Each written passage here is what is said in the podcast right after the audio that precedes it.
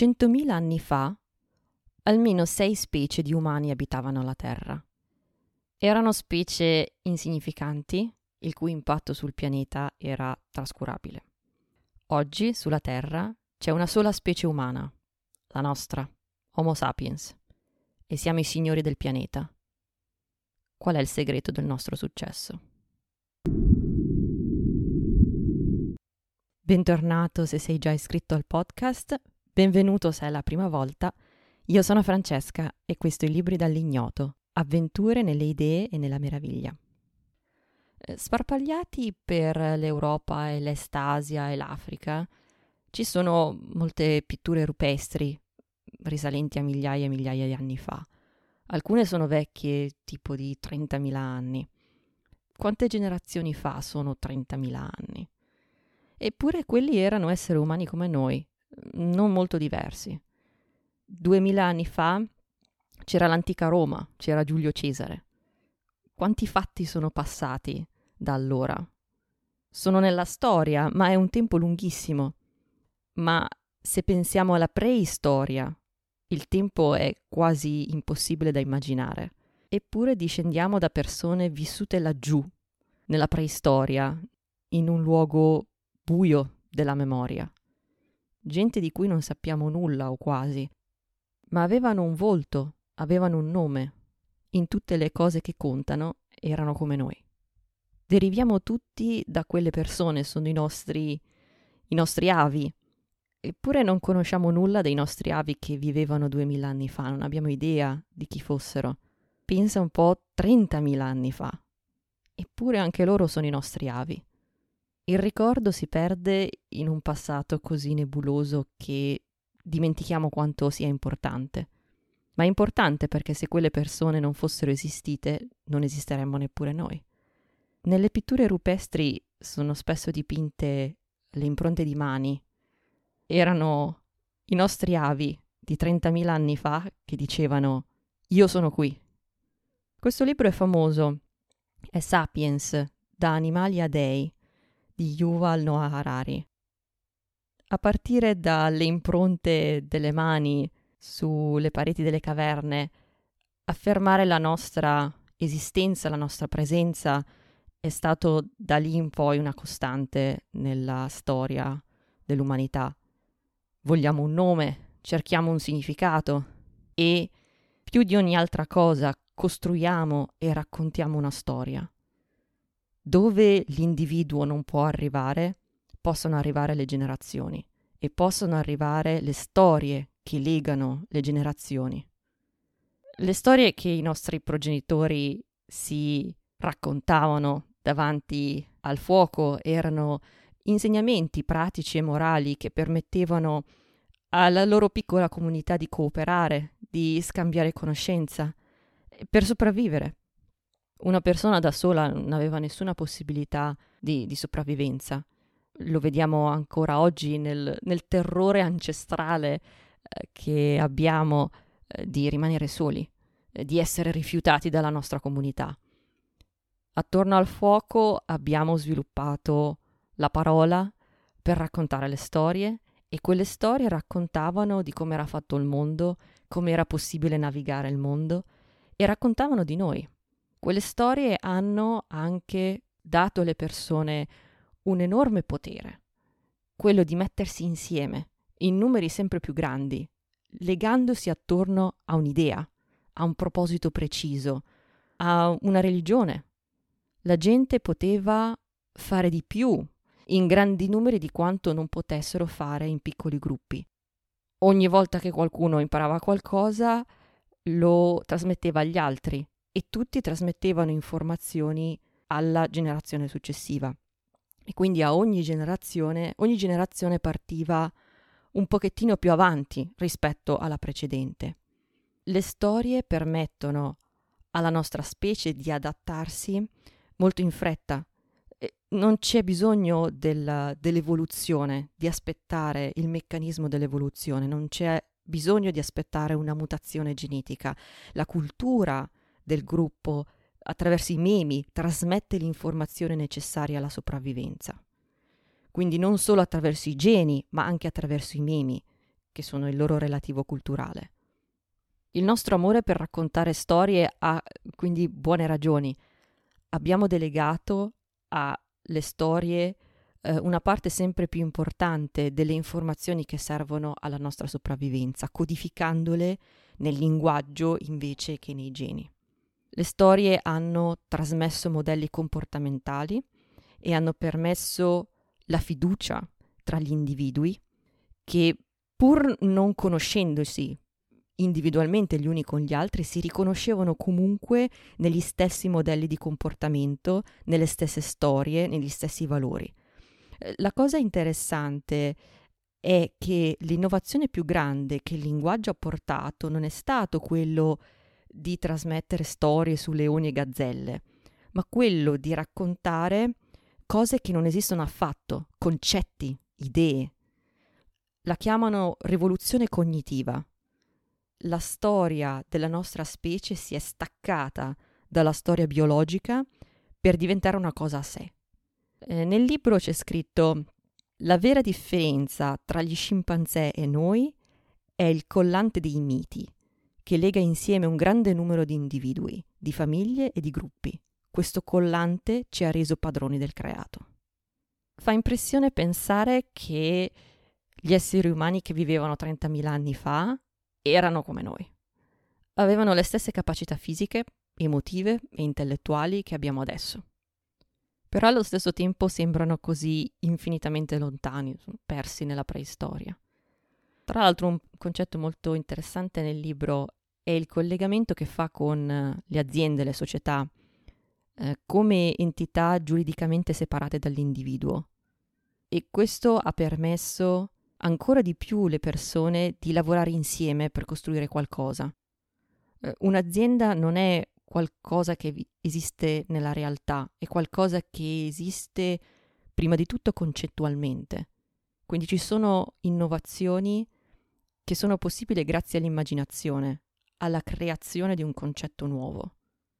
È il passaggio dal considerare ciò che esiste solo ciò che puoi vedere, gli oggetti concreti, a anche quello che puoi immaginare concettualmente è il distacco tra la cosa letterale e la sua proiezione nella tua mente. Contro questa abilità le altre specie umane che esistevano allora non potevano competere. La nostra specie esisteva già 150.000 anni fa, ma cominciò a uscire dall'Africa solo 70.000 anni fa o giù di lì. Um, solo si fa per dire. In giro per il mondo esistevano all'epoca altre specie umane, um, sei o sette, e si nota che all'avanzare della nostra specie le altre scomparivano. Non sappiamo se la cosa sia stata violenta. È quasi impossibile che non ci siano stati incontri violenti, però sembra che sia stato un processo molto lento e ci sono prove che alcune di queste altre specie erano eh, geneticamente sufficientemente simili a noi da potersi incrociare e generare prole fertile e che sembra che effettivamente delle unioni siano avvenute perché parte del loro corredo genetico ancora esiste in noi, anche se pochi individui di altre specie umane ebbero l'opportunità di riprodursi con noi e quindi di, di far salire i loro geni a bordo del, della specie vincente. Eh, l'unica specie che sarebbe sopravvissuta alla fine siamo noi e rimangono dentro di noi geni delle altre specie che però sono scomparse. Homo soloensis scomparve 50.000 anni fa, Homo denisova poco tempo dopo, i famosi Neanderthal scomparirono 30.000 anni fa, e l'ultima specie umana che non fosse Homo sapiens a sopravvivere fu una specie nana che viveva nell'isola di Flores, in Indonesia. Scomparvero circa 12.000 anni fa. Da notare che Uh, anche se queste sono le date che dà nel libro, pare però che i resti trovati del Homo florensis siano stati ridatati a 50.000 anni e quindi sembra che la data di 12.000 anni fa eh, sia scorretta. Comunque, insomma, 40.000 anni prima, 40.000 anni dopo, fatto sta che siamo rimasti solo noi. Da notare che all'arrivo della nostra specie non soltanto altre specie umane scomparvero, ma scomparvero anche altre specie di mammiferi e uccelli, soprattutto quelli di grandi dimensioni. Il mammut, per esempio, il diprotodonte. La verità era che eravamo semplicemente più intelligenti e più adattabili, sia delle nostre prede che di specie in competizione con noi.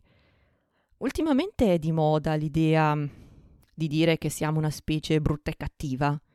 Certe persone sembra quasi che pensino sia una virtù descrivere le persone come dei virus, come delle piaghe del pianeta. Questa mentalità io la trovo triste ed è pericolosa.